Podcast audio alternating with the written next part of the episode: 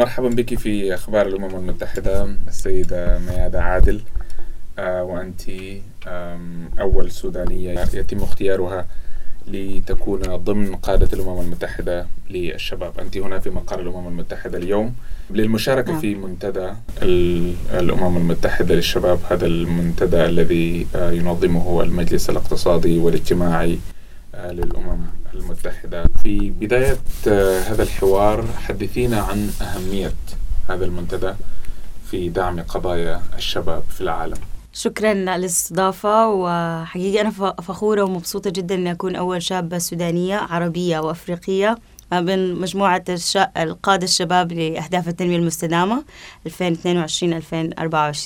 وجودي في المنتدى ده بيعكس آه، مجموعة من المسؤوليات اللي مفروض أنا أقدمها تجاه الشباب العربي وتجاه الشباب الأفريقي والسوداني بالتحديد. كمان يعني التزامن مع الأحداث الحاصلة في السودان الآن مع آه، وجود المنتدى أعطاني فرصة قوية أنه أقدر أتكلم عن القضية السودانية والشباب السوداني وما يفعلوه من من فعل بطولي لحماية المواطنين الموجودين في السودان. مجهوداتنا نحن كشباب سواء في العالم العربي ولا الأفريقي مجهودات موحدة أه بشوف إنه الشباب جدا متعاطفين مثلا مع قضيتنا وجدا متفاعلين مع أهداف التنمية المستدامة وكيف كنا حتى اليوم عندنا جلسة عربية وفي الجلسة العربية كنا بنتكلم عن إنه كيف نطور آه، اتحادات مع بعض. الدول اللي عندها مهارات متطورة تساعد الدول الغير متطورة في بعض المشاريع ما تخص أهداف التنمية المستدامة. وجودي هنا وبين هدول الشباب ملهم جدا وبيفتح أبواب كثيره للتفاكر في كثير من القضايا والمشاكل سوا وكيف تتوحد الصفوف مع بعض تاني. زي ما قلت هي مسؤولية وفي نفس الوقت منصب فخري أعتز به طبعا بالتأكيد نحن سنتحدث عن القضية السودانية ودور الشباب الذي تطرقت إليه آه، باختصار. آه، ولكن حدثينا عن أهم الأنشطة التي تقومون بها كقادة وقيادات آه، الشباب في الأمم المتحدة.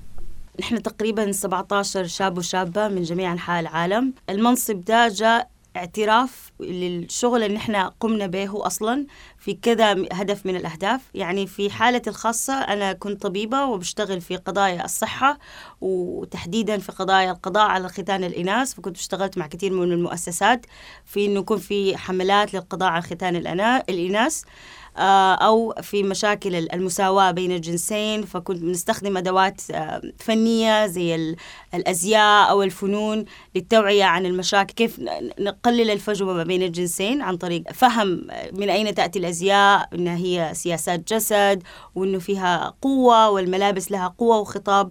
فده كان جزء مثلا بالتعامل مع الأشياء الفنية. آه برضو بنتعامل في بالذات الهدف آه 17 الشراكات ما بين تحقيق الأهداف المستدامة آه حتى مع بعض نحن كشباب بنحاول نكون اتحادات ونشتغل في مشاريع مشتركة سواء في المنطقة زي أفريقيا أو في الصين. الآن كنت بتكلم مع زميلتي في الصين. حيكون في منتدى للشباب فحنقوم آه نكون في شغل مشترك قادم. حتى القضايا كلها ممكن تكون مربوطة بقضايا تغيير المناخ.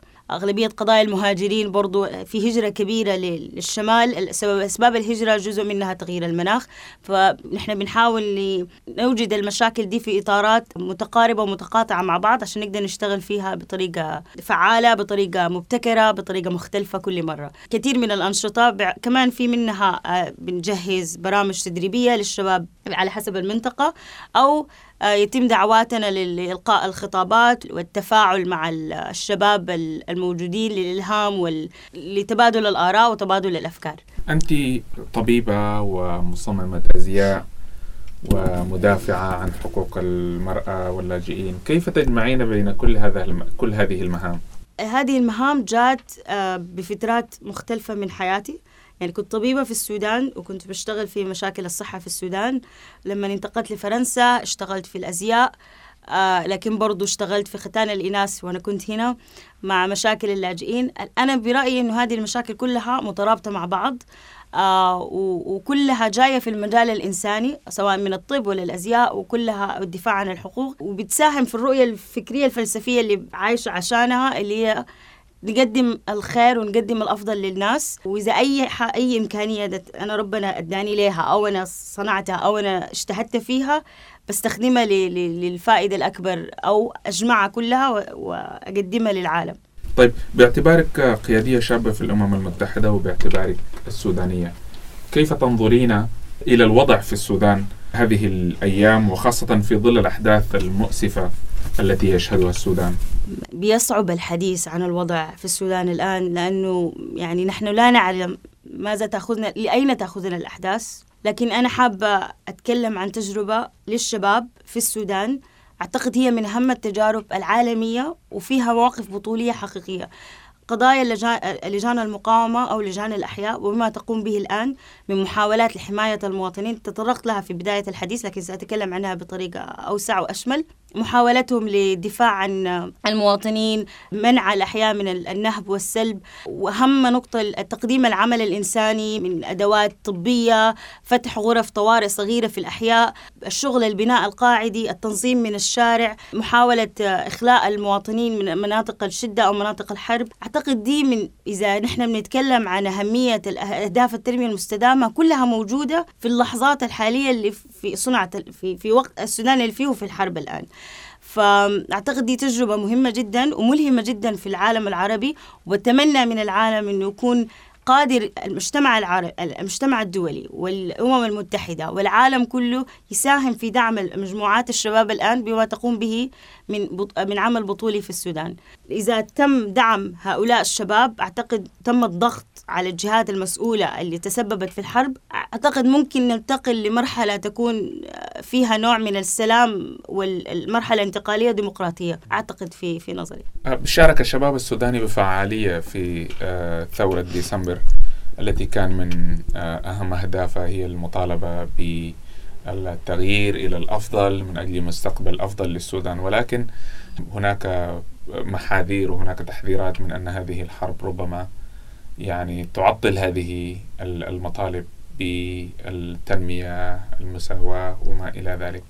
طبعا أنا واحدة من الشباب اللي الحرب قائمة الآن يعني أثرت فيني جدا خلت دفعتني إنه لازم أشتغل لازم أوصل صوتنا نحن كشباب. في أي مكان أدعى له دائما حتكلم عن السودان وعن عمل الشباب وإنه إذا ما حننقذ السودان كبلد على الأقل ننقذ المجموعات الشبابية وما تفعله لأجل السودان. لأن هم الجيل المستقبلي هو اللي حيكون عنده رؤية سياسية هو اللي حيحدد مصير السودان. برأيي ما بنقدر نتأمل لأنه ما عندنا رفاهية الأمل الآن.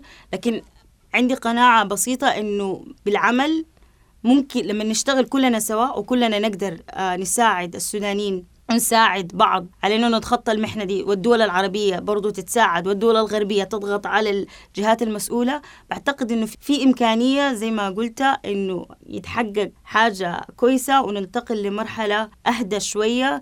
يبدأ يكون في نوعا ما من الاستقرار وبعدها نبدأ نحاول نحقق اهداف التنمية المستدامة. ما بين الشباب. لكن الوضع جدا صعب الآن ونتمنى أنه ما يستمر طبعا وحنعمل كل اللي نقدر عليه بحيث نحن نتكلم مع كل الناس والجهات المسؤولة أنه ما يستمر الوضع للأسوأ يعني في ظل الإحباط الإحباط هو الحال الحالة الآن يعني إذا حنتكلم بصراحة في الوضع الحاصل الآن في حالة من الإحباط والتروما الجماعية حاصلة للناس سواء جوا ولا برا. لكن اللحظة اللي زي ما قلنا بنبدأ نبدأ جمع تبرعات نبدأ نشتغل ونعمل مع اللجان في داخل السودان نتواصل داخليا وخارجيا. شوية بدينا في أمل إنه في حاجة حية ممكن تتحرك وتنبض في البلد دي وتغير من في السودان وتغير الوضع للأحسن. الإحباط قاسي في الفترة دي. نعم. فيما يتعلق بأهداف التنمية المستدامة هدفك شنو ل 2030 الموعد المحدد لتحقيق هذه الأهداف.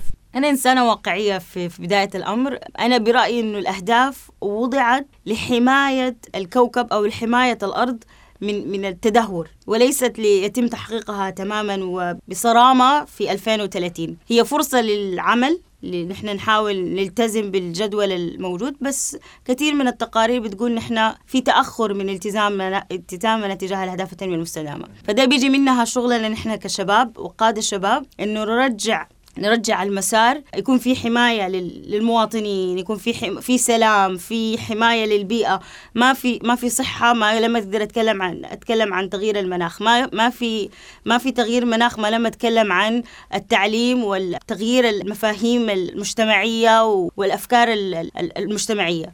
فالحاجات كلها مترابطة مع بعض وبتتطلب منا إحنا كلنا نشتغل فيها وما نصعب على نفسنا الموضوع إنه إحنا لازم 2030 بالرغم إنها هي أجندة مهمة لكن نعمل على إنه يكون في على الأقل في أساس واحد نقدر ننطلق منه لرؤيه مشتركة لأهداف التنمية المستدامة. هل ترين أن هناك تقدما قد طرأ فيما يتعلق بتحقيق هذه الأهداف واذا إذا كانت الإجابة بلا ما المطلوب لتحقيق هذه الأهداف؟ في نظري في بداية الثلاث سنين الأولى أهداف التنمية المستدامة كانت موجودة في, في بلغة واحدة لطبقة معينة من المجتمع اللي هم طبقة المثقفين أو طبقة الناس اللي بتشتغل أصلا في المؤسسات زي اليو أن مؤسسات الأمم المتحدة والمؤسسات الكبرى. آه لكن مع الثلاث سنين الأخيرة اللي إحنا ماشيين فيها بقى تبسيط المعلومة للأهداف التنمية المستدامة أقرب لحياتنا اليومية. ونحن كمان شغلنا كشباب انه نخليها في تعاملاتنا اليومية. مثلا ريسايكلينج كيف أنا أعيد تدوير الحاجات؟ كيف أنا أحافظ على على نفسي وعلى حاجاتي وعلى أسرتي؟ كيف أفكر بطريقة مبتكرة؟ أتكلم فيها عن حملة آه، تخص الصحة ولا حملة تخص المساواه بين الجنسين. يعني تسهلت الطرق اللي ممكن نحن نصل بها لتحقيق الأهداف. وكل ما مشينا سهلناها وسهلنا اللغة وبقت محلية. كل ما كانت أقرب لأنها هي تتحقق. برأيي نحن ماشيين في خطة كويسة في إنه تصل للمواطن البسيط الموجود في أي مكان إنه أهداف التنمية المستدامة ما حاجة صعبة وما هي موجودة لطبقة معينة أو فئة معينة من العالم.